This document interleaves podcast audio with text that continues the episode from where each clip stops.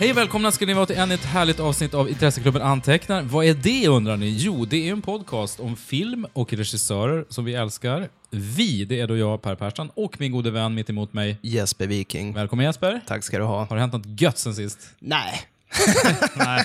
Vi sa ju det innan, att vad har vi för small talk den här gången? Vi har ingenting. We got nothing. got nothing. Det har inte hänt så mycket. Ja, Våren har ju kommit. det har den. Och vi sit- tittar ut här över ett eh, soligt Svedmyra och känner livet spritta i oss. Mm, det är härligt. Gott att surfa på. Rött i glaset. Nej, men det är ju faktiskt så att vi har ett ganska fullmatat avsnitt idag. Ja, det har så vi. att vi ska inte slösa tid på småsnack. Nej, vårt förra specialavsnitt som vi bara släppte till eh, Patreon-lyssnare som betalar 4 dollar eller mer i månaden. Mm. Det är ju en De- de spottstyver fick ju- egentligen, eller hur? Ja, verkligen. De fick ju ta del av vårt samtal om eh, Daniel Espinosas film Life. Just det. som har väldigt starka kopplingar till Alien. Mm. Och eh, Alien ska vi ju faktiskt prata om. Rent av hela filmsviten. Oj, ja. vad kul. Ja, många timmar att se. Mm. Jo, det tog ett tag. Mörka korridorer. Ska vi börja med den bästa, Prometheus? eh, Eller? Ja, det tycker jag. Tråkigt skämt. Det står i kronologisk ordning. Jo, men jag Man tänkte ska det. börja med Phantom, Phantom Menace. Menace. Ja. Pro meaningless, som Joss Whedon lär ha kallat den i en intervju. Bussigt. Otroligt dålig stil Framförallt med faktiskt. tanke på hans insats i Exakt. Alien-sviten. En jättestor sten i ett, i ett glashus där. Ja, klirr. Nej, men eh, vad har vi på Alien? Ja, Det här är ju ett, ett sånt ämne som vi har dragit oss lite för. ja det har vi Eftersom gjort. det är så stort och ompratat redan. Men om vi börjar med den första. Jag tror vi har berört det här tidigare. Men vilken var den senaste bra Ridley Scott-filmen, enligt din mening? Ja, att jag egentligen skulle behöva ha en filmografi framför mig säger ju allt eller, egentligen. ja, egentligen. Eh, White Squall. Nej, den, jag, har inte ens sett den.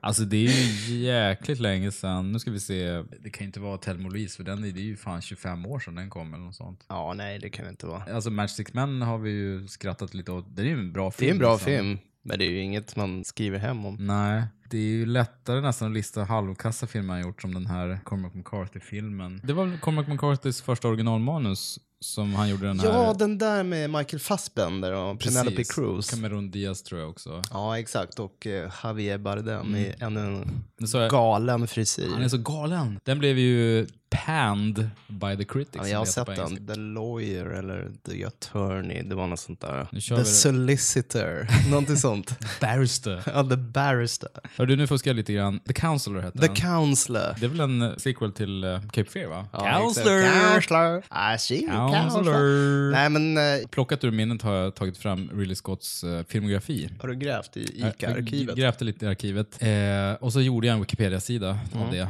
nu medan du pratade. Mm. Då är det ju så här att för min del är det nog egentligen Gladiator som är hans senaste riktigt bra film. Som kom för 17 år sedan. Ja, det var länge sedan. Men om vi tar efter den så är det Black Hawk Down. Ja, men den var väl bra. Den är bra. Kingdom of Heaven. Ja, Directors Cut är ju som sagt Ja. väldigt bra. Jag, du, jag vet att du är väldigt stort Orlando Bloom-fan. Ja. Eh, sen är den här A Good Year. Ska jag skämmas för det? Du la fram det som att det var någon Nej, skamset Vad säger i som det? det. Ja. Nej, det var helt klart din värdering. Jag säger ingenting om det. Ja. Eh, A Good Year var det väl ingen som såg. Russell Crowe. Nej. Sen kom den här American Gangster. Ja, just det. Det var ju Oscar bait. Jo, Body of Lies. Han gjorde en jäkla massa Russell Men Body of Crowe-filmer. där. Lies var väl ganska bra. Alltså Ja, uh, helt habil. Sen kom ju Robin Hood, som ju ändå har sin charm. Ja, just det. Och nu är det väl en ny Robin Hood-film på gång? Jo. Igen. Det är väl det. Herregud. Och sen efter Robin, då är det då Prometheus, The Counselor, Exodus, Gods and Kings. Whitewash. Ja, men exakt. Debaclet. Och The Martian då. Ja, just det. Han gjorde The Det Martian hade, jag också. har fan glömt bort det. Vem som helst hade ju kunnat göra den. Jo, sju Oscarsnomineringar dock. Det är Trubbat. Har du läst den? Nej, jag köpte boken och så började jag läsa. Tänkte jag ska läsa den innan filmen kom, men sen Mm. blev det aldrig av såklart. Det var typ en suverän bok till att börja med. Lite småkul. Det var lite som Sant och sånt med Staffan och Staffan Bengt. och Bengt. Ja. ja, men det var Just det, lite ja. så. Ja, men han är ju Man väldigt Mm. lärde sig klurig. lite så här, ja men fysik liksom. Men alltså man är ju beredd att förlåta Ridley Scott för allt eftersom han ju ändå gjorde en liten film som heter Blade Runner. Och innan dess gjorde han en liten film som heter Alien. Det gjorde han. Vi Med kanske den ska- äran. Ja, det Mm, får kan man väl lugnt säga. Ja, vad har vi på Alien? Ja, det började ju med eh, Dan O'Bannon och, och gänget på Brandywine då. Ja, just det. De hade någon idé till eh, en film som de skulle kalla Star Beast. Som väl egentligen var mer, alltså Star Wars hade ju gått svinbra två år tidigare. Och eh, Spielbergs närkontakt också. Så det fanns ju en marknad för eh, rymdfilmer och sci-fi. Folk var ju jävligt intresserade av det. Ja, Star Beast var väl lite mer åt så här skräck-exploitation-hållet. Nu blev det ju en skräckfilm, men det blev ju en artig skräckfilm då. Mm. Jag hade inte så jävla mycket trivia på Alien som jag trodde. men Dan O'Bannon han är ju verkligen någon sorts sån här legendarisk missnöjesperson som det aldrig riktigt breakade för. Nej. Man vet alltid att han var inblandad på något sätt i början av en massa saker men sen blev utfasad ganska prompt. Hans Förmodligen. funktion var att kanske att ha bra idéer, sen var han inte så bra på att genomföra Nej, dem. exakt. Hans begåvning sträckte sig inte jättelångt. Nej. Men Ridley, han hade gjort en massa reklam såklart och var känd som en så här otroligt bildbegåvad snubbe. Ja. Och så hade han ju gjort Duellanterna då. Mm. Han var ju, tror jag, 40, lite, lite över 40 när han fick det här jobbet då på Alien. Så han var in- inte purung. Han var ingen duvunge. Nej, verkligen inte. Nej, men han var ju etablerad eh, designer och reklamfilmsregissör vid det laget. Han var ju ganska långt gången i karriären. Mm, det var ju otroligt bra regissörsval Mm. av, av gänget. Det får man säga. En rent brittisk historia också. Det är väl en sån här eh, stor eh, poäng som man återkommer till sen när man diskuterar uppföljaren. Att det blev en sån extrem kulturkrock där. Mm, precis. eh, Mellan Cameron och hans brittiska inspelningsteam. Mm. Konstigt för kameran verkar så lätt att jobba med. Ja, inkännande människa. Mm. Exakt. Lyhörd. Ja. Jag har inte sett Hans brorsa var ju... Hade han gjort någon långfilm i det laget? Alltså Tony, Rest in Peace. Tony. Ja. Han hade gjort en film som heter Loving Memory, 71. En kortfilm, eller en, en knapp timme lång, som kanske inte gjorde jättemycket väsen av sig. Sen dröjde det till 83 när han körde, gjorde The Hunger då. Just man det. breakade med. Så det var ju efter Ridley hade blivit stor. Och sen följde ju då Top Gun, Beverly Hills Cop 2, Revenge, Days of Thunder, alla de här smarriga. Från The Hunger till Top Gun. Ja. Och snacka om att bli hyperkommersiell Ja, ja, det- på en film Ja, bara. det är ju ett rätt stort steg och sen lämnar han ju inte den superkommersiella fåran kan man väl säga. Nej. Även om han... God bless him. får man Mm. Ja, säga. nej, men absolut. Han gjorde många härliga rullar. Han behöll ju sin visuella style hela tiden. Ja, det gjorde han nu. När man pratar om Ridley Scott, då pratar man ju gärna om typ neon och eh, blöta stadsgator och sådär. Men det tycker jag nästan präglar Tonys filmer mer, skulle jag våga påstå. Eller det var mer ett ständigt inslag i hans filmer. Det är nog lättare att säga att Tony Scott har en genomgående visuell stil än Ridley Scott, som ju, hans genomgående stil är att det ser fantastiskt snyggt ut. Ja, alla bilder, oavsett. Liksom, oavsett vad det är. Ja, Han har inte sådana supertydliga tropes kanske, Ridley på samma sätt som ändå Tony har. Det är väl lite för att Tony gjort, gjorde filmer i ungefär samma genre under liksom 10-15 år, medan Ridley har hoppat lite fram och tillbaka. action och thrillers. Precis. Eller action thrillers. Vi har ju sett om alla fyra nu. Ja. Nu har man ju sett Alien några gånger, men jag kände jag var tvungen att se om den. Jag såg ju till och med Alien vs Ja, du Predator-filmerna. gjorde det. det ångrar jag. Took one for the team. Ja, när man gör en sån här mashup med aliens och predators, då måste man helt plötsligt skapa en funktion för aliens. Att de är någon sorts, ja men att det är någon laxodling, liksom. att eh, de är slaktboskap som eh, rovdjuren ska jaga. Och då tycker jag att man demystifierar aliens. De blir inte så läskiga längre då. Ja, men precis. Det är det som har varit den stora lockelsen, eller en av de med Alien-rullarna ändå. Ja, men just att de är så främmande. För Mm. rovdjuren i sig, man förstår ju dem. De har en jägarkultur och eh, ett drakoniskt eh, hederskodex. Mm. Man har inga problem att sätta sig in i vilken typ av värld de kommer ifrån. Men just aliens ska ju vara ett mysterium. Sänkte jag stämningen nu? Nej, absolut inte. Det såg så hängig ut. jag försökte erinra mig handlingen i de här två filmerna, men det... Jag Det minns- finns ingen. Nej, det gör inte det. Jag minns ju en scen, väldigt snygg, eh, i första Alien vs Predator, när, Ja. du vet, i det här rummet, när kameran gör en sån 360-gradig Offer åkning. i då. offerkammaren. Ja, men precis. Och det är ju en motsvarande offerkammare i Alien Resurrection som vi ska snacka om senare. Alltså, Det var en väldigt läskig och effektiv scen, när ja. Facehuggers hoppar upp sådär. Ja, det är äckligt. Det, det var äckligt och det var, det var starkt. Ja, det var drabbande. Det var drabbande. Det bär jag med mig. Ja, nej men absolut. Senast jag såg Alien då, Mm. eh, för att byta ämne till något trevligare, det var ju när Stockholm Film Festival körde den i Rålis. Ja, du Förr- såg den Ja, utomhus? jag Ja, gjorde förra eller förra, förra sommaren var det. Det var ju riktigt mysigt. Det var ju knökfullt och... ja, såklart. Jag vet att du hade lite tråkig erfarenhet på Jaws där, Ja, året Det innan. satt en massa folk och tog selfies mitt i USS Du Indianapolis-talet. berättade för mig, ja, men så var det en sån tjej som bara gjorde duckface, så här, vända med ryggen mot duken. Jag höll på att få hjärnblödning. Bara, så respektlöst! Shh! Precis. Robert Shaw pratar. Exakt. Jag hade ju förväntat mig lite den stämningen när det var Alien, men Jag och många med mig. exakt. Det Blev är mycket irriterad. upprörda.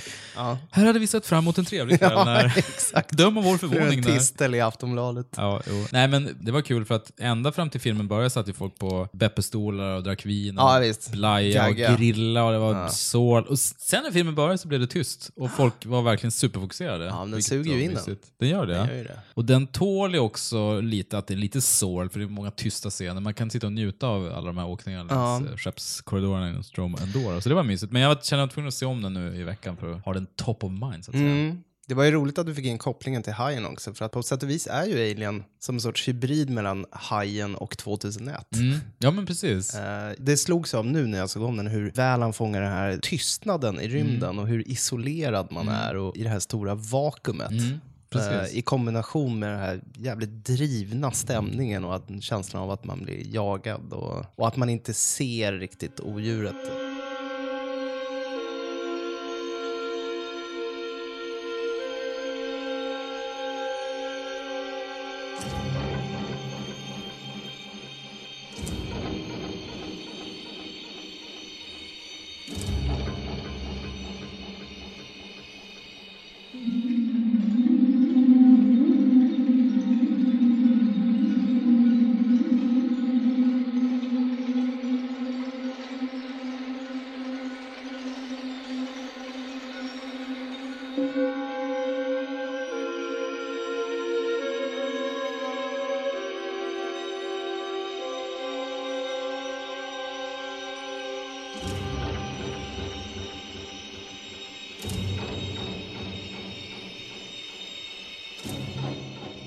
Det första kapitlet i den stora och skräckinjagande science fiction-historien om Alien. Skräcken börjar när besättningen på rymdskeppet Nostromo undersöker en nödsignal från en avlägsen planet och gör den fasansfulla upptäckten att där finns en livsform som uppstår och förökar sig inuti människokroppar. Nu måste besättningen inte bara slåss för sin egen överlevnad utan även för hela mänsklighetens. Finns sedan 2003 även som Directors Cut. Ja, alltså. som fan. Nej, men det var ju i samband med att man skulle släppa en smarrig DVD-box på det här, Ja. som man också ville tisa fansen som ett lite nytt material. Och det, det har ju fått lite, vi kommer att återkomma till det, men Alien är ju perfekt och det säger Ridley Scott också. Nu har jag den här Blu-ray-boxen som kom för några år sedan Mm. och där har vi portat över allt material. Så att när man ser då Ridley introducera filmen så är det superdålig bildkvalitet. Man bara, det måste vara fel på TVn. Det är inte det. 1080p direkt. Då säger han så här, som jag ser det så är originalet liksom Directors Cut. Så här. Ja. Men okej, vi, vi tog en tur med den. Mm. Och den, bl- den är ju inte bättre, men den är inte så mycket sämre heller. Det är inte så jättestor skillnad egentligen. Nej. Den är en Var minut lite- kortare, Ja. vilket är ovanligt då. Ja. Ofta ska det Ofta fläskas ska på fläskas med på ja. en halvtimme till. Ja, exakt. Han reducerar. Jo, han har ju Det är hans grej. Han, har har ju- ju kört ner kok. Precis, han har plockat bort lite små grejer. Han har kortat de här etableringsscenerna i början med de här långa, långa, långa åkningar inuti I Nostromo. korridorerna, ja. Precis. Och nu när jag så, såg de scenerna tänkte jag, gud vad det här är snyggt, men också så här, gud vad långsamt det här är ändå. Att de kostar på sig att det inte händer någonting i tio minuter nästan. Nej. Då kan man tänka att då har han ändå kortat det. Så det är Ja. ändå ganska fränt att det var så segt i Ja. originalet. Det är så oerhört effektiv, trots sin längd och Mm. inledning på en film. Man hamnar ju direkt i stämning. Man känner sig som en osalig ande som bara Mm. irrar runt där i de här mörka, nersläckta korridorerna. Ja men som du brukar säga om Ridley Scott, apropå Blade Runner, att han är så bra på det här världsbyggandet. Ja. Det är han ju fenomenal på i den här filmen. Ja, verkligen. Det är klart att han är ju liksom fotograf och scenograf och har ögat. Så att det blir ju så... Scenografin i hans film är ju alltid helt fantastisk. Bra fotograf också. Just det, Dirk van Lint. Ja, exakt. som egentligen bara gjorde det här. Ja. Det är en fantastisk plåta. Alltså man, jag, Ja. jag var så oj jag måste kolla upp honom. Han har inte gjort något annat egentligen. Nej. Av, av, Nej, jag vet. Det är Väldigt ett skumt. Mm. unikum. Ja, undrar vad som händer där. Är det en pseudonym undrar man då. ja, men precis. direkt. Sen så bara början, det är så väldigt snyggt eh, förtexterna. Ja. Pinnarna bara Ja, jag som sen vet. vecklar ut sig. Ja. Ja, lilla designer Ridley. men det är ju det. Och sen kommer det lite så Måste här... göra en logga till sin egen film. Jo, det var det viktigaste. Ja. Som man skriver tenta så här, jag har bra försättsblad till tenta med lite så här futura. Sen innehållet så, fast här blir ju innehållet fantastiskt också då, i och för sig. Ja. Det är jättesnyggt och det roliga var att jag, jag började googla och då hittade jag den här Jag vet inte om jag har snackat om den, om den här hemsidan som heter Typeset in the Future. Jodå. Jag vet att, vi har pratat om den Nej, tidigare. ja, poddar. nej, inte här. Men Eh, i jag vet det att här du känner till sammanhanget. den. Ja. Det är ju en, en supernörd som bara kollar upp typografi i klassiska sci-fi-rullar. Ja. Och, och han är ju själv, han är väl grafisk formgivare, Ja. Mm. snubben. Oerhört eh, på detaljnivå. Hur han går igenom så här, skyltar och allting. Och han spiller ju så otroligt mycket kärlek över Alien till exempel. Ja. 2001 har han skrivit om också. Ja, Blade så. Runner. Blade Runner, precis. Så det finns ju, diggar ni de filmerna så måste ni gå in på Ja, det Ty- tycker jag Typeset absolut. in the future. Ja, det är bra Go- go- tips. Googla det så får ni en... Vi ser, vi kan lägga Helstund. länken i... eh, när Show vi, notes. När vi, ja, exakt. Det ska vi göra. Mm. Det är så himla mycket i Alien som bara klaffar. Mm. Rymdvarelsen i Det var sig. inga klappfel alls. Utan Nej, det var inga klaffel alls. allting bara. Ja. De är ju cryosleep i början här. Borde de inte ha blöjor på sig allihopa? Egentligen. De har så här höftskynken bara. Jag tänkte på det i, framåt slutet där när man i det här eh, omdiskuterade tros... Alltså Ripley klär av sig Mm, för just att det. gå i sömn. Då har hon så här superrena trosor Mm. efter den här mardrömsjakten. De borde vara Men nedsvettade. utomjordingar, jag tänkte så här, de där trosorna ser lite för rena ut Ja. med tanke på vad hon har fått utstå. Så det tänkte jag på. Men eh, du har ju rätt såklart. Men de kanske har någon sån här liten tratt Mm. i de här Precis. sömnbäddarna där de, Det, det kan vara så, som går rätt upp Ja. i rektum. med vakuumsug. Ja, så kan det faktiskt vara. Va, vad finns det sagt om er? Jag måste komma med Ja, någonting. det ska vara or- Så felfinnare. App, Lite app, app. originellt content. Ja, precis. Ja. Äntligen, äntligen. Här Nej, kommer vi det med var inte så- Det var originellt. inte så trovärdigt va? Ja, jag tycker filmen föll på det. Va? Nej, men det är en grej jag tänkte på. Som alla vet är ju basen för den här, nej det är det inte, men det handlar mycket om nostalgi. Ja. Och det är svårt att särskilja nostalgi från, du vet man försöker se en film med öppna ögon så att Ja, När man ja men det tittar, där snackar vi om i relation till eh, Ivanhoe var det va? ja jag Var tror inte det, så? nu, precis. ska, nu ska man sätta sig och se Ivanhoe Ja. som en film. Ja. Det är ju helt annat. Det går inte. Den rymdskeppsdesignen vi ser, är den, den, det är någon slags blueprint för alla filmer efteråt. Inspirerad Ja. av 2001 givetvis, Kubrick var ju kanske först egentligen, men det är så... Du tänker på Nostromo nu? eller? jag tänker på Nostromo. Ja. Interiörerna i Nostromo. Mm. Med... eh, Tuber och Klart, den var ju- vadderade kuddar. Och... Star Wars var ju före också, men jag tycker ändå Mm. det här är det mest... eh, Det finns, apropå det finns det en annan sajt som bara har samlat på rymdkorridorer. Åh, Har du sett den? jo jag tror jag har sett den när du säger det. Ja. Den är också härlig. Vad heter den då? Jag kommer inte ihåg. Space Corridors. Space Corridors.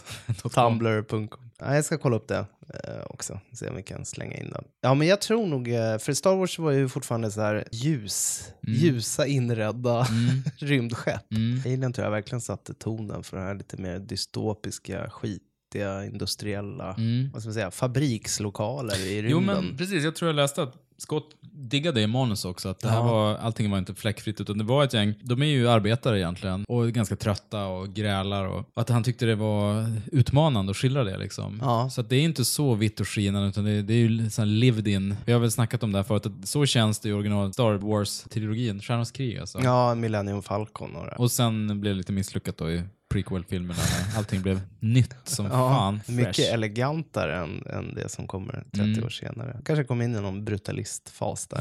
Ja, klart, trenderna förändras ju. Ja, de gör ju det. Det jag tänkte på också var att det kan ju dels vara att man såg den här i så formativ ålder för det känns som att det är så perfekt allting. Men det finns en del grejer som är lite... Alien känns ju mycket mer tidlös än någon annan av de här tre filmerna. Ja, För att eh, speciellt i Alien som vi ska komma till, där ser man ju direkt på alla som- klädda som Michael J. Fox liksom. Ja. Ja. Och fripper så här. ja Jaha. Paul Reiser ser, men exakt. ser Han har- inte klok ut. Han har ju rutig skjorta, ja. så här täckväst Ja. utan ärmar och Ja, och, jeans. så, här- och tuperad lugg som sticker upp. Filmen är från 86 också. Det känns inte framtidsmässigt alls. Nej, det gör det inte. Medan det är klokare hur de har eh, klätt folk i den här filmen. Mm. Ja, men det är såna smarta detaljer som Jafet Kottos eh, pannband Pannbandet, ja. Mm. till exempel. Eller Hawaii-skjortan. Alltså det är det man kommer ihåg. Tom Skerritts skägg. Mm. Och cowboyhatt som han har Ja, också. Mm. precis. Ripleys gympadoja. Alltså det är de grejerna man minns. Det blir liksom som små markörer för varje De figur. har typ samma kläder som i Outland. Med Ja. t-shirt under en... eh, Långärmad t-shirt och under kortärmad skjorta. Det, var- är fint. Det var före indie approprierade, approprierade den looken.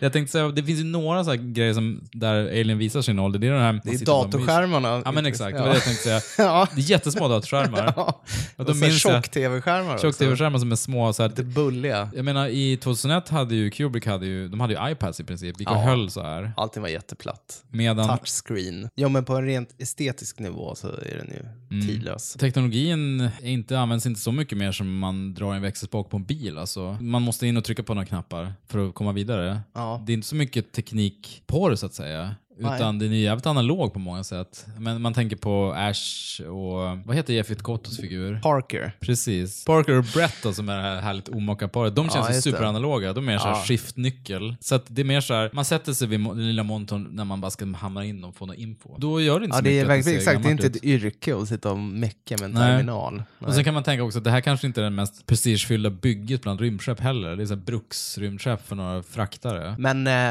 ja, ska vi snacka lite om själva utomjordingen i sig? Mm. Den här varelsen som de har gestaltat på ett sånt eh, förtjänstfullt vis. Mm. Här måste man ju ge en jätteeloge till Giger såklart. Absolut. Han fick väl en arbetsbeskrivning att allting skulle se eh, omänskligt ut eller inte maskinellt på något sätt. Nej, just Alltså att det det. skulle vara skapat av, eh, eller inte skapat av människor så att säga. Så han jobbar ju väldigt mycket med liksom så här revben och benpipor och runda former. och- Organiska. Väldigt former. organiskt allting. Mm, Ja, och ja, ser men man det- Gigers skisser så, så är han ju helt crazy, gjort alien-tåg och de är mycket mer eh, erotiska också. Mm. Stor penis. Ja. Som springer runt och, och våldför sig på kroppar. Den är Stor så- svart penis som trycker ut en längre penis genom munnen liksom, Ja. som bara skjuter in i folk. Ja, det finns så mycket med det där monstret som väcker en emotionell reaktion. Just för att det är så himla geggigt på så här s- frånstötande vis. Man blir konfronterad med sina egna, att man har blivit itutad, att det är så här fult med kroppen.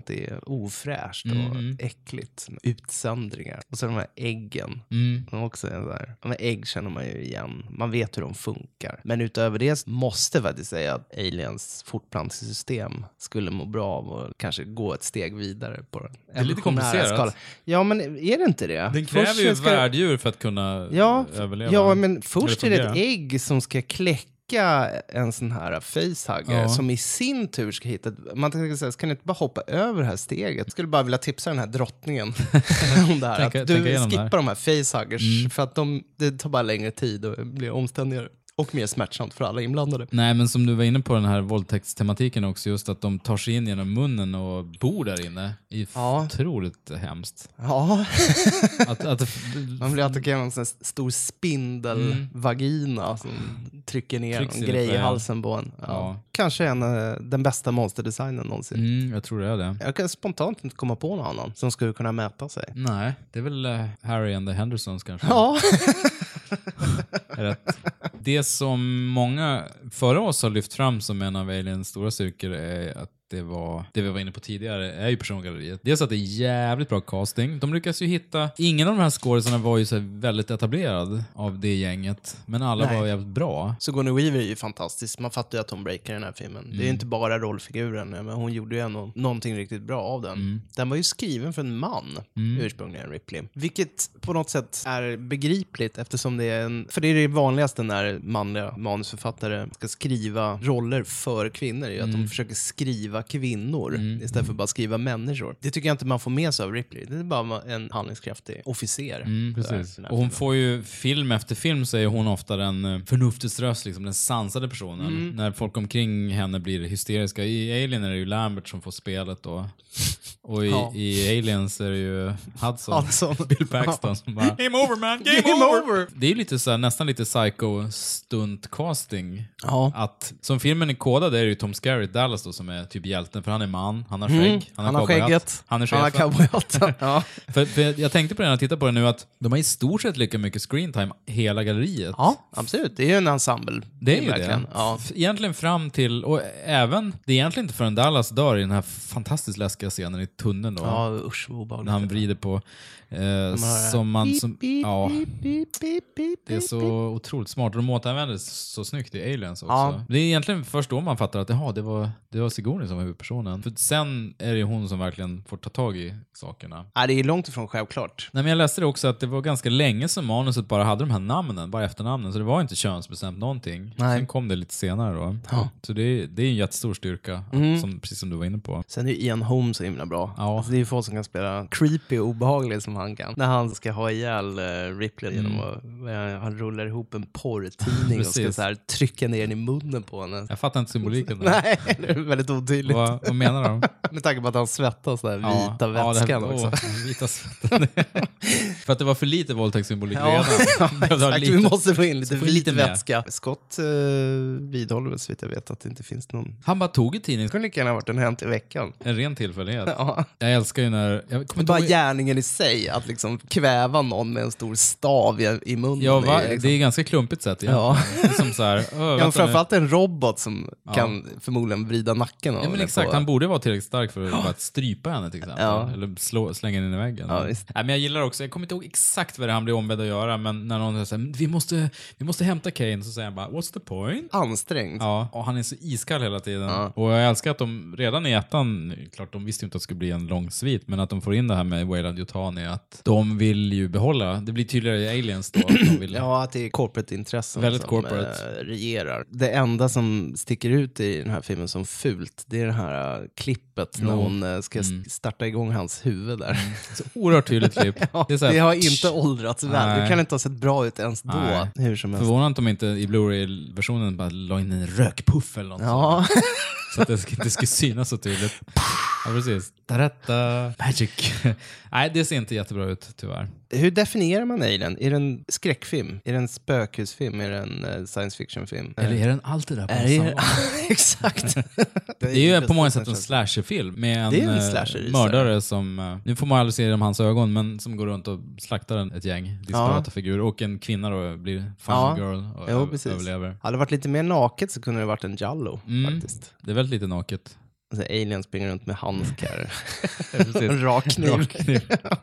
Gud, vad jag, jag blir så otroligt sugen på att se en alien i en trenchcoat nu. ja, kanske en av de främsta skräckfilmer jag vet, Absolut. skulle jag säga. Väldigt ångestladdad. Jävligt också vad omständigt det är med den här, vilket på, på något sätt känns helt rätt att det ska vara. Det är en sån här grej, alla stora skepp i rymden ska ju ha en självförstörelsemekanism. Ja.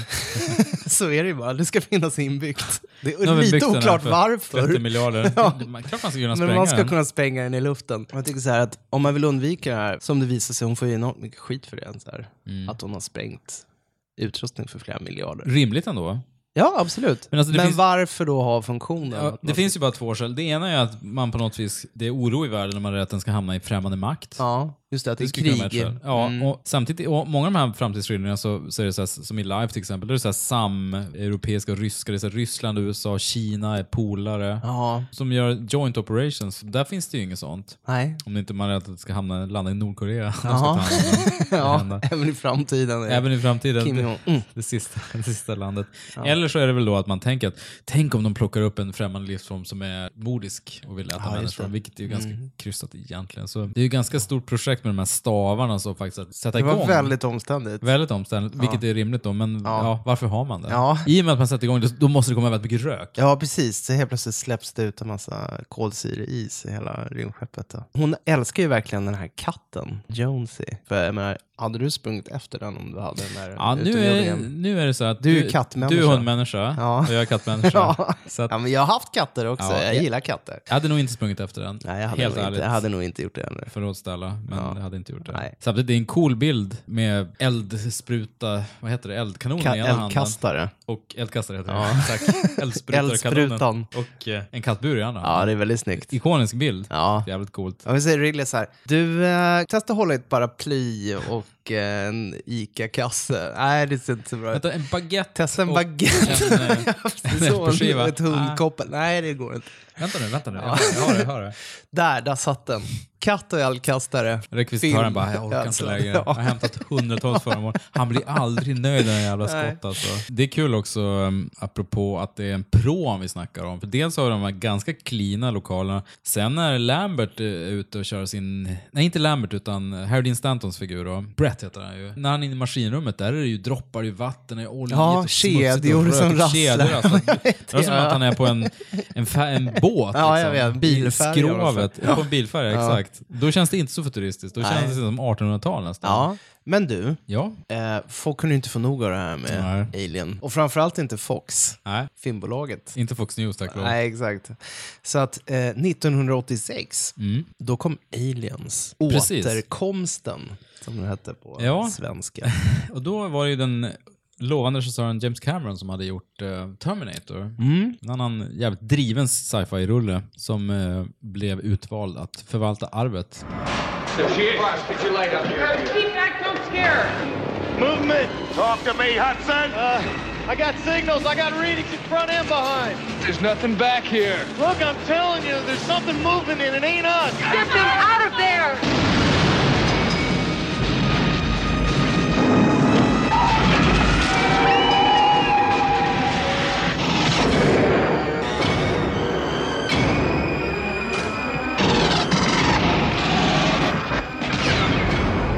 They cut the power. How could they cut the power, man? They're animals. There's movement all over the place. Five meters, man. Four.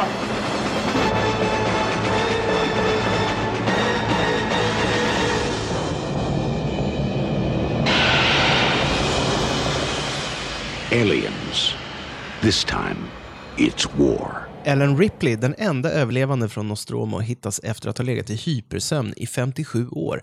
Hennes historia om det dödliga rymdmonstret möts med skepsis. Men efter några dagar förloras kontakten med en avlägsen planet som numera är bebodd. Ellen och ett gäng marinsoldater ska åka dit och rädda några människor som kanske fortfarande lever. Men när de är framme ligger allt i ruiner. Allt är söndersprängt, inget liv finns, alla är borta. Ellen hittar, Ellen hittar en liten flicka vid namn Newt som inte pratar om allt som har hänt, bara om att alla är döda. När marinsoldaterna går ner till lägre våningar i byggnaden blir de attackerade av ett stort antal rymdmonster. Men de upptäcker någonting värre än bara rymdmonstren. Alienmonstrens drottning. Det är en tioåring som har varit inne på Wikipedia. Alla är döda! Alla är döda. Hela byggnaden. Tom. Ja, så var det. Mm, det var ju det. Jag kan säga på rak arm, jag såg ju om Aliens nu och jag blev påminn om att jag inte är särskilt förtjust i Aliens. Det här är som att svära i kyrkan. Filmen Aliens. Ja, och jag tycker det är en, en väldigt skränig och ihålig film. Sen har den ju många fina spänningssekvenser och rent tekniskt otroligt välgjord och driven. Men den tilltalar mig inte särskilt mycket. Och framförallt nu med vuxna ögon sett, för att det har ju alltid funnits någon sorts barnslig förtjusning över all den här eldkraften. Men de här marinkårssoldaterna, de går mig på nerverna alltså. Jag såg den ihop med Åsa, hon tyckte att de uppförde sig som så här störiga tonåringar. Ja. Och jag kan hålla med om det, de är som en så här obs-klass Jo. som snackar om hur jävla mäktiga de är. Mm. Och så fort de möter lite motstånd så lipar de och gnäller och grinar. Mm. Nej, Eh, men jag måste nästan säga att jag, jag har ju hållit Alien som en fantastisk, fantastisk actionrulle liksom. Men det Mm. var, jag tror jag såg om den bara någon kväll efter första Alien. Ja. Och det var inte riktigt lyckat. Nej. För Att jag störde mig också på den. Ja. Det, är ju, det är ju två helt olika filmer, men tyckte Ja, det här är också- ju en krigsfilm. Ja, det är en krigsfilm. Och det är en, mer action, det är en popcornfilm på ett Ja, annat sätt. det är det. Och då får man ju ta den för det. Ja. Och jag menar, Cameron har gjort fantastiska filmer som T2 och uh, The Abyss till exempel. Han Ja. Mm. är ju fantastisk. Och din favoritfilm True Lies också. Han, han är ju en favorit. Han är ju en kalas. Nästa steg regissör. Jurassic Park 3 då. ja, exakt. Eh, tre Avatar. Men jag tyckte också att det var lite påfrestande. Eh, därför att det är så lång, lång uppbyggnad att Ripley är den här... Hon vet vad de har att deala med. Ja. Medan eh, Marines-gänget är bara så jävligt gräniga. Mm. Det är någonting 80-tals fult också med kläderna och vapnen och hjälmarna. Så Ja. det känns att de här bössorna inte väger så mycket. Nej. Och man blir, Nej, det är jag verkligen tyckte att så de här- var jävligt... Alltså på ett sätt är det väldigt- Vattenkanoner. Ja men precis. Ja exakt, så här superblaster som man bara spraymålat Mm. Pumpade, ja grått. precis. Ja, exakt. Det är ju på på ett sätt ett härligt persongalleri med många minnesvärda figurer, men de är ganska påfrestande. För mig så flyter de ihop på något sätt också. Det känns inte som att de är lika utmejslade som rollfigurer som i den här äh, knegarbesättningen i Nej, ettan. så är det ju. Riktigt. Man minns Bill Paxton för att han är den gnällige. Ja. Han har ju de bästa replikerna också. Ja. Sen är det ju Michael Bean eh, Hicks. Men han är ju bara någon sorts så här generisk Snygging. Ja, alltså... Som hon ska bilda kärnfamilj med i slutet. Precis. Med Newt. Jag vet inte hur Michael Bean ser det. För att jag menar, han, han har ju sagt i intervjuer, tror jag i alla fall, tycker jag läst det, att han, han trodde att det var han som var hjälten i Terminator. Så kom den där jävla bodybuilder från Österrike som kan, kunde prata. Och då blev det han som blev hjälten. Ja. Sen trodde jag att han var hjälten i Aliens också, men det var ju Sigourney som blev hjälten. Mm. Så tänkte han, "Nej, men nu får jag vara med i trean i alla fall. Då, ska, då dör han liksom, Ja. i, i Harpers liv. ja. Så han fick ju aldrig riktigt någon Det är många chans. fans som är upprörda över det. Många är väldigt upprörda över det. Han är bra Bean, han är väldigt snygg och så har han den här mjuka sammetsrösten också. Jag gillar honom. Och han är väl den som egentligen är på samma våglängd som... De, de, de har några väldigt fina s- scener tillsammans. Det har de. de. Mm, Sigourney. så jättefina. där lirar det ju väldigt bra. Ja, det gör de. De hade bra personkemi. mm, men det är ju någonting... eh, Det är inte riktigt lika illa som eh, Michael Perret i i Streets of Fire. Nej. Det är inte på den nivån. Träbocken. Han, han är, ba- Bean Han är är bra. bra. liksom. Han är jättebra i Terminator också. Så Ja. han, det, Han var ju svinbra i, i eh, The Abyss. ja, det var han. När han, verkligen. han blir den här paranoida galningen. Just det, det, där är han ju svin. Ja. Riktigt bra. Ja. En perfekt roll. Man minns ju Lance Henriksen som eh, Mm, Bishop också, jo, men, eh, såklart. Mm. jag tänkte komma till det. Han och Paul Reisers skurk. Ja. Det är de två riktigt starka rollfigurerna. Paul Rice har en stor behållning när jag såg honom. ja, verkligen. Fan vad Man bra han är. njuter av hur hem... Alltså, ja, han är Han, så han, sätt och, vidrig. han fingrar så här på kavaj, eh, på slipsknuten hela tiden. Ja. Så han håller på med så här tics. Ja, Hans, hans sätt att, att prata, lite nervös flacka med blicken så här. Ja. Otroligt bra. ja, men han är liksom helt samvets... En sån klassisk eh, psykopat. Han försöker ju ändå lägga fram sina bevekelsegrunder. Ganska konstant genom filmen. Det är bara att ingen lyssnar på honom. Mm, Nej. Så här, ja, men vi- hörni, vi kan inte bara spränga den här uh, svindyra anläggningen som Nej. vi investerat så mycket i. Jo, det kan vi. Okej. då är det- det är bäst att jag går och saboterar lite då. Ja. Men Nej, han det- är grymt bra. och det är just för att man är så van att se honom i den här, uh, vad heter den, Helen Hunt... uh, Mad About You. Mad About You-serien, ja. Mm. Det är ju grym casting faktiskt. Han gör den här rollen helt perfekt. Mm. Måste bara säga till, till att börja med, det här med att det är svårt att göra framtidsfilmer för de är alltid så välförankrade i samtiden. Ja. Apropå att Burke har så här, ja, men Martin McFly-outfit. Den stora... Täckvästan. Han täckväst, rutig skjorta, jeans, gympadojor. Ja, nej men då är vi 86 eller var är vi någonstans? Ja. Men de här, att de har kavajer utan slag. Ja. Alla är klädda ungefär som på 80-talet, men just kavajerna har inga slag. Nej, det är framtid. Sen så... vet. Det är eh, lite som, man får vara glad att de inte hade såna här s- solbriller m- som bara är såna här persienner, du vet, Ja, som, just det. som eh, Lords of Death har i eh, Mm. Big Trouble in Little China. Skulle kunna vara, ha det nästan.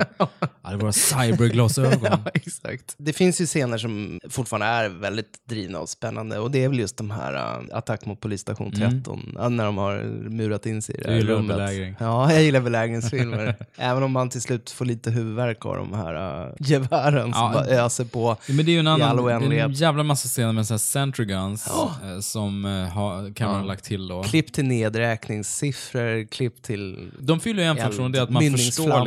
liksom.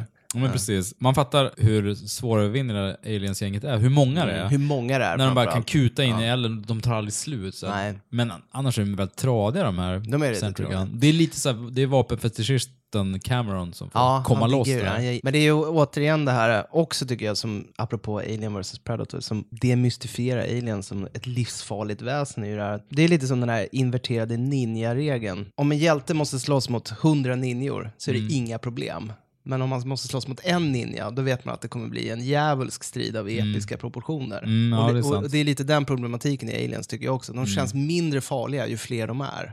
Jag upplevde Aliens som otäckare i ettan. mm. Just för att här är det bara som en sorts råttsvärm som kommer och det går att meja ner dem med Mm. maskingevär. Samtidigt får man ju de här oerhört läskiga scenerna som när de har den här motion trackern och det bara Ja, den det är är inne i läbbigt. rummet, Ja. åtta meter, sju meter, Ja. sex meter, var är Men de någonstans? är Tittar upp ovanför så här. oss, ja. Jag kommer aldrig glömma den scenen, han tittar upp så här och de kommer krypande, det är så jäkla läskigt. Ja, det är väldigt den, läskigt. den scenen håller ju, sen får de panik och bara brrrt, börjar Feta skjuta. Vietnamvibbar på den.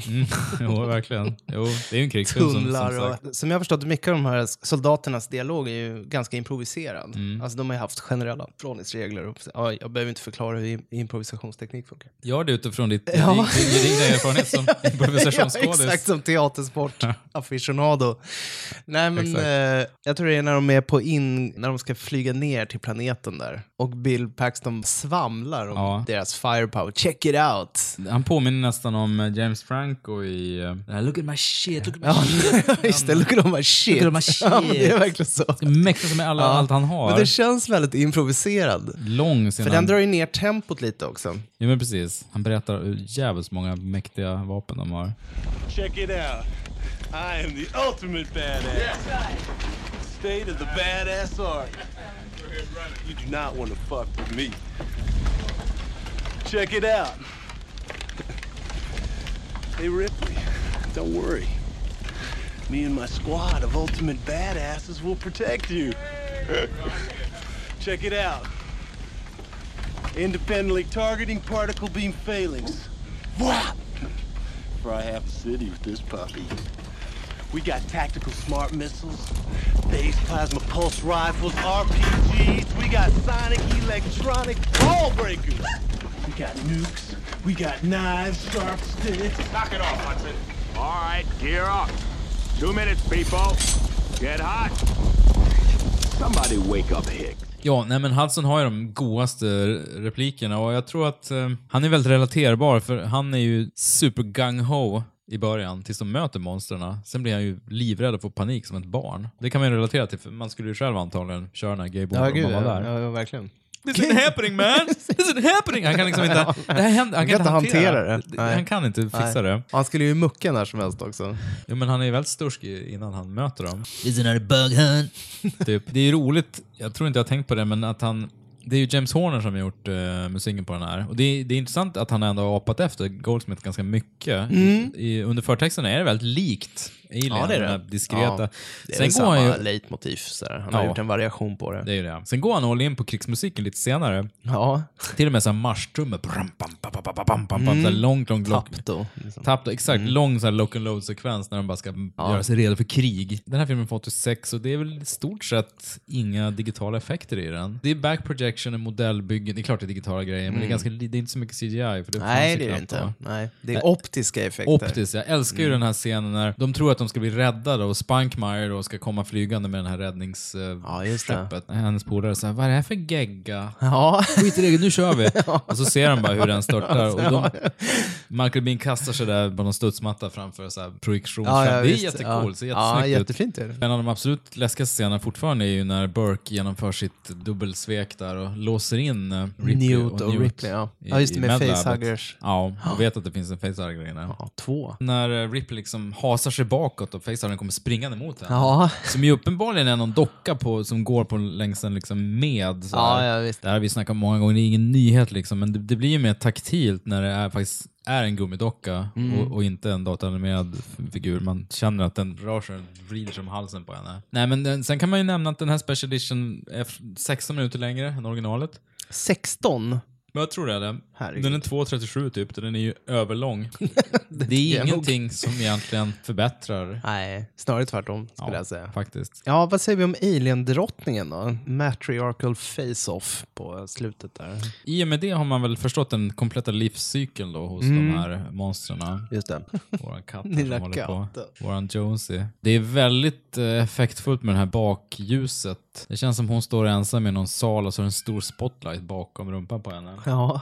Overkligt. Nej, men det, är- det, är, ju- men det är effektivt, men man undrar så här, var kom det där ljuset ifrån? Ja, det snyggt gör man så här. faktiskt. Ja. Mycket livskraft. Hon har många monster hon vill få ur sig. De gör ju en fin återkoppling till det där i Alien vs Predator faktiskt. Mm. När den här äh, fastkedjade drottningen nere i källaren som de eh, torterar med elektriska stötar så att Mm. den ska spotta ur sig ägg. Industrialiserat hela födelseprocessen. Ja, men precis. Men eh, ja, det här eh, exoskelettfrakt, vad fan man nu ska kalla det. Ja, de har ju etablerat i en tidigare scen att Mm. eh, Sigourney är väldigt high på det här. Hon impar på Michael Bean och Apone och så garvar. För att hon kan lasta grejer i den här Mm, kan det. roboten. De Ja, Hon trodde de var kan ett- det. De trodde hon var ett våp, alltså, som inte kunde Ja, någonting. sekreterare eller något. Hon kunde någonting, ja. Ja, självklart ska den vara med i en slutstrid. Han är ju maskinintresserad, Cameron. Väldigt. Gillar högteknologi. Det här är ju väldigt Han gillar tråkigt högteknologi för och han gillar kvinnor som mucklar på sig Mm. och är traumatiserade. Morsor. sig. Mm. Du tänker lite på Terminator liksom. 2? Ja, Jag tänker lite på Sarah Connor. Ja. Det är ju på många sätt en banbrytande actionfilm. Mm. Alltså den satte ju tonen verkligen för rätt mycket som kom efteråt. Men eh, nej, det är inte min favorit i Aliens-sviten, det kan jag inte säga. Nej men, eh, som jag kanske nämnde tidigare, Alien 3 var faktiskt roligare att se om. Men då ska vi säga att både du och jag såg den här Assembly Cut. Ja, Som gjordes precis. 2003 För, inför eh, DVD-släppet. David Fincher vill inte ens kännas vid att han har gjort Alien Nej. 3 egentligen. Jag tror vi berörde det här även under Fincher-podden faktiskt. Jo, vi pratade om det. Så att det var väl upp till han som höll på med DVD-produktionen, alltså typ menyerna, Mm. Ja, men precis. som fick sätta ihop en ny version av Alien 3 så gott han kunde Ja. utifrån production notes på hur originalklippningen var med det som fanns att tillgå.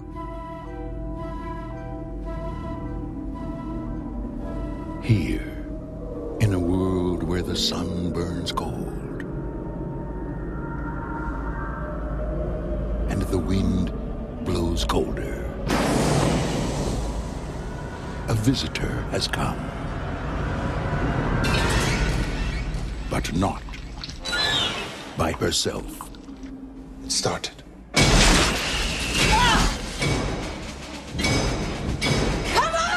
The suspense is back.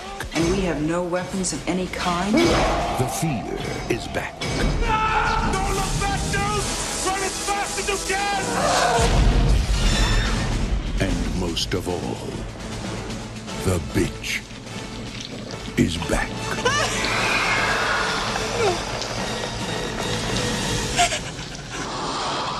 Alien 3.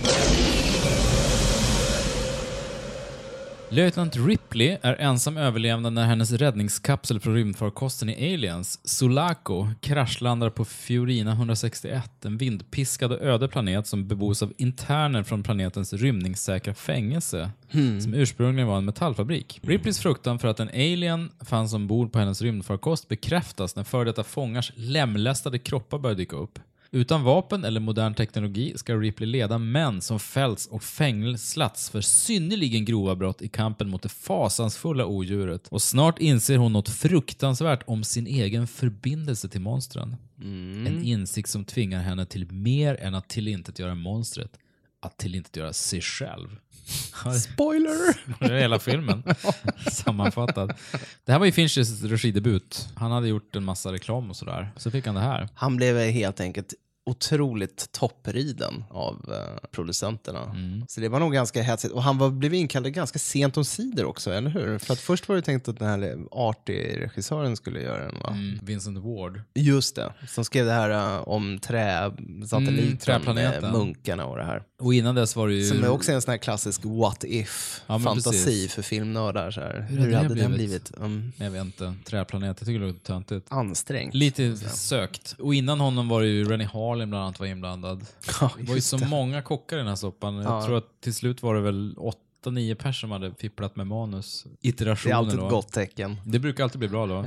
Casablanca var ju en sån film som höll ja, på att men- strula jättemycket och blev ett mästerverk. Men...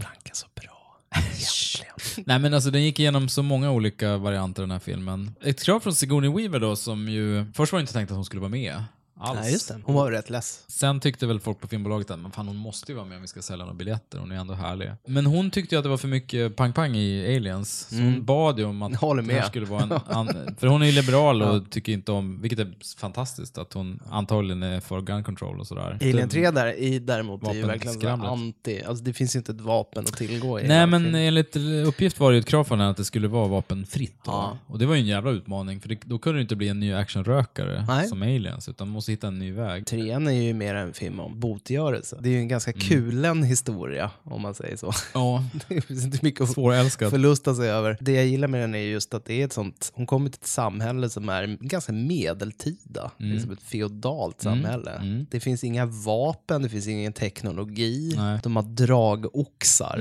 och loppor och löss och... Nej men den är ju som natt och dag jämfört med Eh. Ja. högteknologin och vapenskramlet i Aliens då förstås. Det är andra gången hon liksom vaknar upp från hypersleep och nu är både Newt och Hicks döda och Ja. familjen är borta så hon är ensam. Som vi sa tidigare, det är ju många fans som har varit väldigt irriterade Mm. på det här. För de tycker att Hicks och Newt var så starka rollfigurer att de flickorna har fått leva vidare, men eh, de är summariskt avrättade redan i förtexterna. Mm. Men på sätt och vis, jag gillar det. Jag tycker det driver igenom hur övergiven hon är. Det är ju i linje med filmens ganska obönhörliga ton överhuvudtaget. Ja. Det är en sadistisk film. Ja. Utan någon Den är som helst grym. ljusning. Väldigt grym, Grym på och många sätt. skoningslös. Här har vi då den Assembly Cutten som är mycket, mycket bättre än originalet. Det börjar med många, många, många fler exteriörer från den här planeten. Ja, hur de hittar eh, men skeppet precis. Mm. och att hon är uppsköljd på stranden där och så. Det var ju jättefint fint faktiskt. Väldigt fint, väldigt snyggt gjort. Ah. Ja, man fick alltihopa. mer en känsla av världen runt Ja. omkring på något sätt. För att sen är det ju mer eller mindre en interiörfilm. Ja. Mm. Det är nästan som att gå runt i en sån här uh, gammal fabrik. Den är väl inspelad i något sånt här gammalt kraftverk eller motsvarande. Mm. Många scener är väldigt fint genomtänkta liksom, Ja. rent kameramässigt. Rent Det är ju- estetiskt finns ju ingenting att klaga på. Nej. Det är Jättesnygga setups och bildsnitt och så vidare. Det ser ju fantastiskt bra ut. En av de Hela största eh, skillnaderna tycker jag gentemot eh, Theatrical Cut då, är väl att i bioversionen då föddes ju Alien Monstret i en hund. Mm. Som i The Thing då, apropå. Ja, Apropå exakt. den. I den här nya versionen så föds han ju ur en död oxe. Mm. Det känns på något sätt mer hedonistiskt. Jag vet, det fanns någonting i det som jag verkligen gillade. Det funkar jättebra tycker jag också. Det var mycket bättre än hunden. Och att Alien i den här filmen är så djuriskt jämfört med de tidigare filmerna. Mm. Där de har varit väldigt så här människoanpassade. Här springer den ju runt på fyra ben. Alltså, Nästan som ett jaktdjur. Mm. Jo, alltså, det men känns inte precis. lika intelligent. Det känns mer som att det går på instinkt än någonting Mm. annat. Tekniken hade ju kommit så långt så de kunde göra en ganska snygg CGI-monster då. Ja, för den tiden. På den tiden. Ja, det ser- Det ser inte ser superbra inte ut så idag. jättebra ut nu. Nej. Sen har vi ju ett toppgalleri av fantastiska brittiska Ja, vi, skådisar. vi måste här. prata om Charles Dance. För att Ja. Jag tycker han bär upp filmen. Ja, det gör han Så verkligen. länge han är med. Han är fantastiskt bra. Ja. Och det intressanta är ju hur hans och Sigourney Weaver, dels så har de väldigt bra samspel. De Ja. två spelar ju ganska litet hela tiden. Ja. Medan stort sett alla andra skådespelare spelar över jättemycket. Ja, som Och är bara ganska- brittiska skådisar Ja, kan. och ganska unbearable faktiskt på många sätt. Men Charles Dance är svinbra och... ehm, Pete Postlethwaite dyker ja, ju upp. väldigt lite. Tänkt, åh nu kommer han och sen har han nästan inga repliker. Han är med väldigt lite grann. Nej, en skådis som var bortklippt ganska mycket i eh, teaterversionen, det var ju Paul McGann, Just den det. Mm. här byfånen. I Assembly Cut visar sig s- släpper ut den här odjuret. Ja, han, han han ser ju är på det en som en tung roll gud, där. Mm. en, eh, en förlösare. Som, eh, för de har ju den här domedagsretoriken inom sin religiösa tro, att de ska bli dömda. Mm. Nej men Paul McGann minns vi från Whitney and I då förstås. Sen gäller det Ralph Brown som spelar den här 85 då. Ja, på grund av sin låga IQ. Ja. Ja. ja. Skit. Ralph Brown är fin. Han är bra. Whitney är klassiker. Just det, han är med där också. Ja. Och han är en sån suck-up till Brian Glover. Han går ju bara efter honom och upprepar vad chefen säger, så han är ganska pundig. Men den som lämnar starkast avtryck är väl ändå Charles S. Dutton. heter han. Mm. Han är bra, han dominerar ju alla scener han är med i. Ja, ja. Samtidigt spelar han ju över ganska hårt också. ja, men han kommer undan med det. Han har ett swagger som är... Han är ju en preacher. omotståndligt. Jo, men han är ju Ja. det. Han är ju nästan så här Samuel Jackson-figur från Pulp Fiction. Svavelosande domedags... Mm. Det var lite som att uppleva en, en ny film faktiskt, den här Assembly Cut. Det var li- delvis för att jag har inte sett Alien 3 sen det Nej. begav sig. Det var Nej men skitlänge verkligen, sedan. man såg den och var så här, ja, nej. Nej. Det här var inget Allt kul. menas. De är ju som sagt våldtäktsmän och mördare och allt möjligt avskum. Hon blir utsatt för en ganska klassisk våldtäktsscen Ja, just Mm. också. När det är många som vacklar i sin tro. Men då kommer ju Dillon och bankar skiten ur dem. Det är också tycker jag är väldigt snyggt upplagt på något sätt. Att han är inte där för att rädda henne. Han är ju snarare där för att rädda sina ordensbröder. Mm. Deras själar som han försöker rädda. Samtidigt, det är inte som att han bara slår ner dem, utan han fortsätter ju. Han slå fortsätter dem banka på. Han ska, brutalt. han ska banka in lite Ja, gudsfruktan i dem. Verkligen, som ett rejält straff. Men det är en av de här som försökte våldföra sig på henne som offrar sig när de ska springa in i det här smältdegelrummet. Mm. Han bara tar den pucken. Så här, men jag springer in i det här rummet som ni Mm. förseglar nu och så kommer jag dö. Och hon stänger den där dörren helt utan betänkligheter. Och det får man ju komma ihåg att i ettan och tvåan, då har hon ju verkligen kämpat för att rädda folk. Det har ju liksom varit hennes huvudsyfte. Hon verkar ju ha lagt ner det helt i trean. Han blir lite mer eh, lakonisk. Ja, Hon är luttrad Precis, liksom. Hon säkert, bara ja. säger, ja okej, jag stänger den här dörren då. Good luck. Man får alltid offra en massa för att rädda. Det blir, alltid, det blir alltid likadant. Hon är ingen eh, ork och försöker rädda människoliv längre. Nej. Det handlar ju bara om att förgöra. Ja. Precis. Det finns ingen riktig eh, sån här mänsklig svikare i den här filmen egentligen. Det är väl möjligtvis då eh, Lance Henriksen som dyker upp där på slutet. Som, Ja, just det. eh, Wayland. Kom finns, lite corporate-intresse där på slutet. finns många Waylands nu. Jag vet inte, du har ju eh, varit inne och tjuvtittat på Alien Wikin. Mm, Står precis. någonting om släktträdet i Wayland-familjen? Nej, jag har inte Så jag fördjupat tänkte- mig i det. Man blir lite avpeppad efter Prometheus också. Ja. Guy Pearce där och hans gamgubbe. Han heter Peter Wayland Ja, va? det är väl Peter Wayland som är väl en slags Ja. grundare. I Alien vs Predator så heter han Charles Bishop Wayland. Men det måste vara en tidigare då. Det är ju Lance Henriksen som spelar honom Mm. Just igen. det. Och sen heter han någonting annat här nu i Alien 3. Ja, jag minns faktiskt inte hur det var. Man förstår ju på något sätt att han är då eh, ingenjören bakom androiderna då, och har gett dem sitt eget eh, utseende. Mm. Ja, lite som, eh, fantasilöshet. Li- Av fantasilöshet och att man vill leka gud också. ja, så men lite skapar som man- Robert Picard då har gett alla de här eh, hologramläkarna sitt eget face i eh, Star Trek Voyager. Mm. Det är Så lite här, för esoteriskt där. Om, om man inte ska säga 24 timmars jakten då kommer man att säga Star Trek. Då, Ja. då kommer jag sunda ut. Och så gjorde jag det. Robert Picardos två stora claims to fame. Exakt. Det stora problemet tycker jag är filmens förtjänster till trots. så Dels att det här intern, gänget med interner är jävligt ocharmiga överlag. De är jävligt ocharmiga. Det finns ingen att empatisera med. Nej, riktigt. och varför ska man bry sig? De är Och vidriga allihopa. Dialogen är bedrövlig med massa F-bomber hela tiden. Ja. Mm. Och jag tröttnar lite på det. Samtidigt så, eh, Sigourney är som sagt jävligt nedtonad och betraktande och cool i den här filmen. Och man njuter ju lite samma upplägg som i Aliens, att eh, hon är den enda som eh, har koll på läget. Fattar. Charles Dance rollfigur som dör på ett chockartat vis. Ja, det är så sadistiskt av den här grymma filmen som du var inne på. Att ta, Mm. Det enda fina som finns är deras relation. Nu tar vi bort honom. Japp.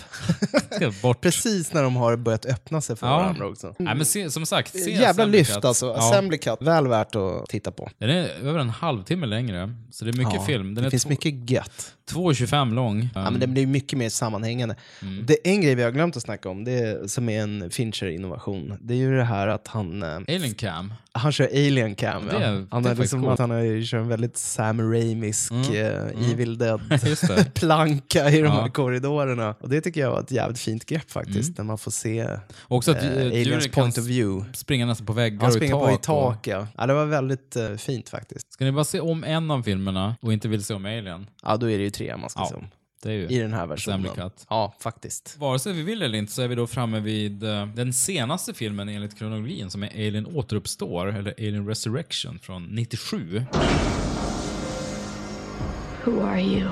Ripley Ellen, Lieutenant First Class, number 36706. Ellen Ripley died 200 years ago.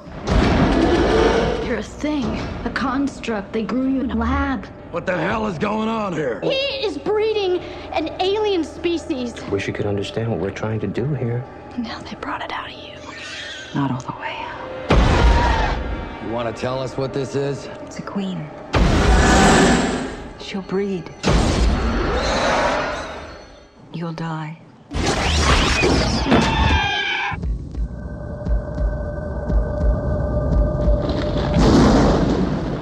Ellen Ripley died trying to wipe the species out. I'm not anxious to see her taking up her old hobby.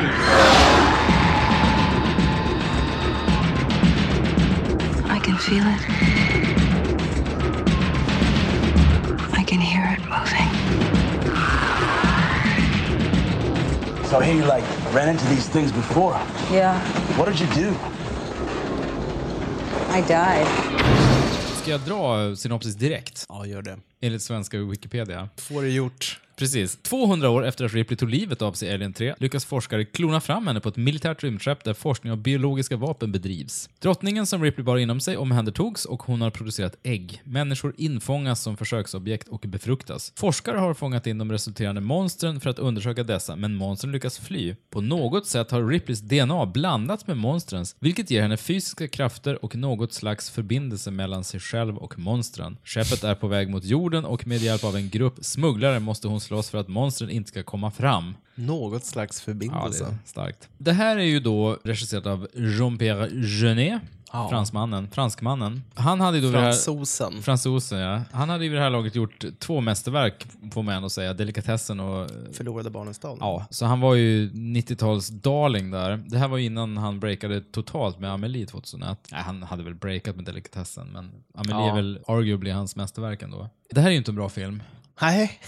Svårt att säga det det. är det verkligen inte. Sviten är över med trean. Det känns som att hennes rollfigur har gjort sitt där. Det känns så. Det här men, känns mer eh, som ett appendix än någonting annat. Faktiskt. Plotten är ju då att de har ju haft, via blodprov som man får tänka att då Charles Dance tog på henne, ja, just det. så har de då liksom klonat fram en O- ny... Olika iterationer av henne Ja. tills hon blev bra till slut. Vilket inte är en jättedålig idé egentligen. Det är lite krystat för att få fram en ny film där Sigourney kan vara med. men- Ja, det är lite Bobby kommer ut i duschen. Ja, varning lite så på är det ju. Jag kan dock förstå att Sigourney Weaver tyckte det här var intressant. Därför att hon får ju spela en, en klon av sig själv. Ja, men hon hade nog ganska roligt. Det tror jag. Hon är jävligt bra i den här filmen. I den här soppan så ser man att hon har kul när hon gör det. För att hon är ju någon slags hybrid egentligen mellan alien och människa. Ja. Och när man ser henne så tänker man, ja men där är Ripley. Men i själva verket är det ju bara den åttonde iterationen av Ripley då. Man får tänka att de har gjort sju misslyckade kloningsförsök. Mer Ja. eller mindre missfoster.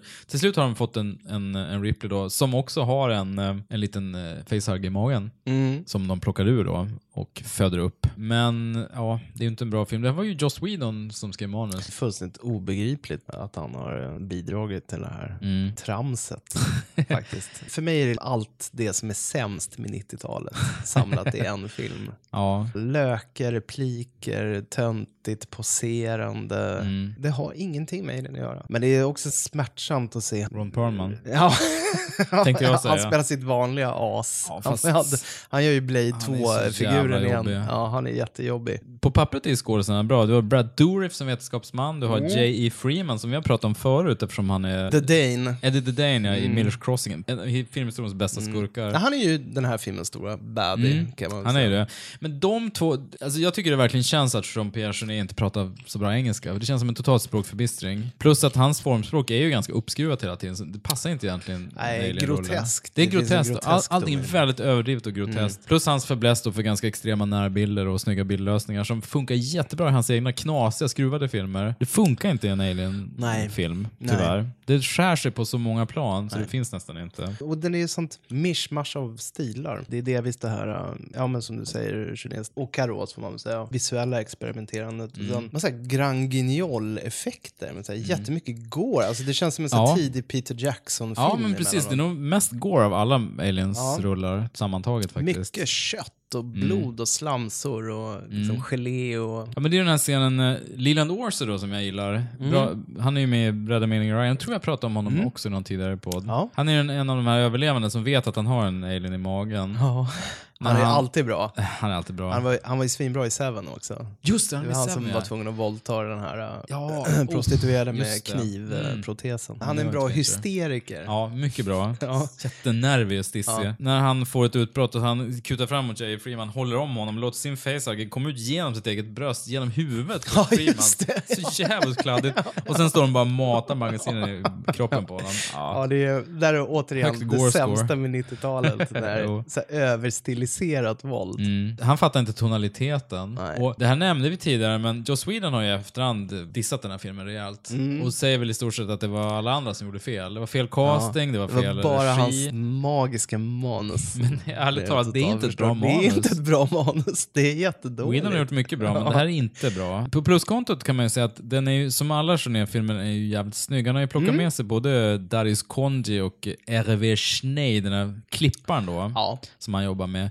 Nej men Darius Konji har ju gjort jävligt mycket bra. Han har jobbat med Fincher till exempel på Seven och Bertolucci Mm. och gjort massa gött. Ninth Gate, kommer du ihåg den Polanski-rullen med Johnny Jajamensan. Depp när han sitter och röker Ja. och läser böcker så här. The Panic Det är, Room. it's a fortfarande slow också. burn. Nej, Väldigt det- slow Det är en sån här burn. film som man ogillar första gången man ser den och sen bara successivt tycker den blir bättre och bättre. Mm. Och så har han fotat den här Okja, Netflix-rullen av eh, Bong Joon-ho, den monsterrullen eller vad fan det ska vara. Så han är bra. Men Mm. vad fan du ska vara. fan, är det de? Intolerant. Nej, men om, man, om man jämför de visuella stilarna, så från ganska cleant och så t- till nästan så här medeltida eh, feodalt som du var inne Ja. Mm. på, så det är väldigt så här jordigt och det är mörkt och mustigt och Mycket brunt. mussigt, svettigt och ångigt. Och... Ja, så den ser ju fantastiskt ut. Det är men- suggestivt, Det är det. som alltid. Men sen Ja, är det ju det är mycket ju annat bra. som inte funkar. I princip allt annat. Skulle jag våga Allt annat påstå. Fallerar. Ja, nej men eh, fans av Alien 4 får ju gärna eh, kontakta oss och lägga fram sina bevekelsegrunder Jag på f- ett eh, Jag fattar ju övertygande att vis. det är inte jätteoriginellt av oss att såga filmen, men Det är det jag, inte. jag försöker alltid hitta något positivt. Det att försöker hitta. jag också, men vi, vi hittade bildberättandet. Ja. Det är väl gott nog? Jo. För The Palma-fans är det ju absolut det. kan man säga. Men apropå Sam Raimi som du snackade om på trean så är det ju, man slänger en handgranat i luften så den får i slow motion, Ja. en kniv faller så här. Det är så här Ja. väldigt show i kameragrejer. Ja, jo, det är det. Som inte kanske hör hemma i en Alien-film Nej. egentligen. Och sen är lite problemet från Alien 3 också, alla de här mercenary-typerna är bara helt olidligt jobbiga och pundiga. Varför ska jag bry mig om att de blir slaktade en efter en? Och sen precis som du säger, det värsta med 90-talet, det- det är många så här Tarantino-aktiga one-liners som känns malplacerade. Joss Whedon läser manus och bara “Det var roligt!” Skippa Ja, fyran, gör det. säger jag. Den, den blir inte bättre med åren, här. det blir sämre bara. Se på det som en trilogi. Alien 4 tycker jag hänger ihop med Alien vs Predator-filmerna. Det finns få saker som har gjort mig så avtänd på Alien-sviten som att se om Alien-sviten. Åh men, jag nej, är vad ändå,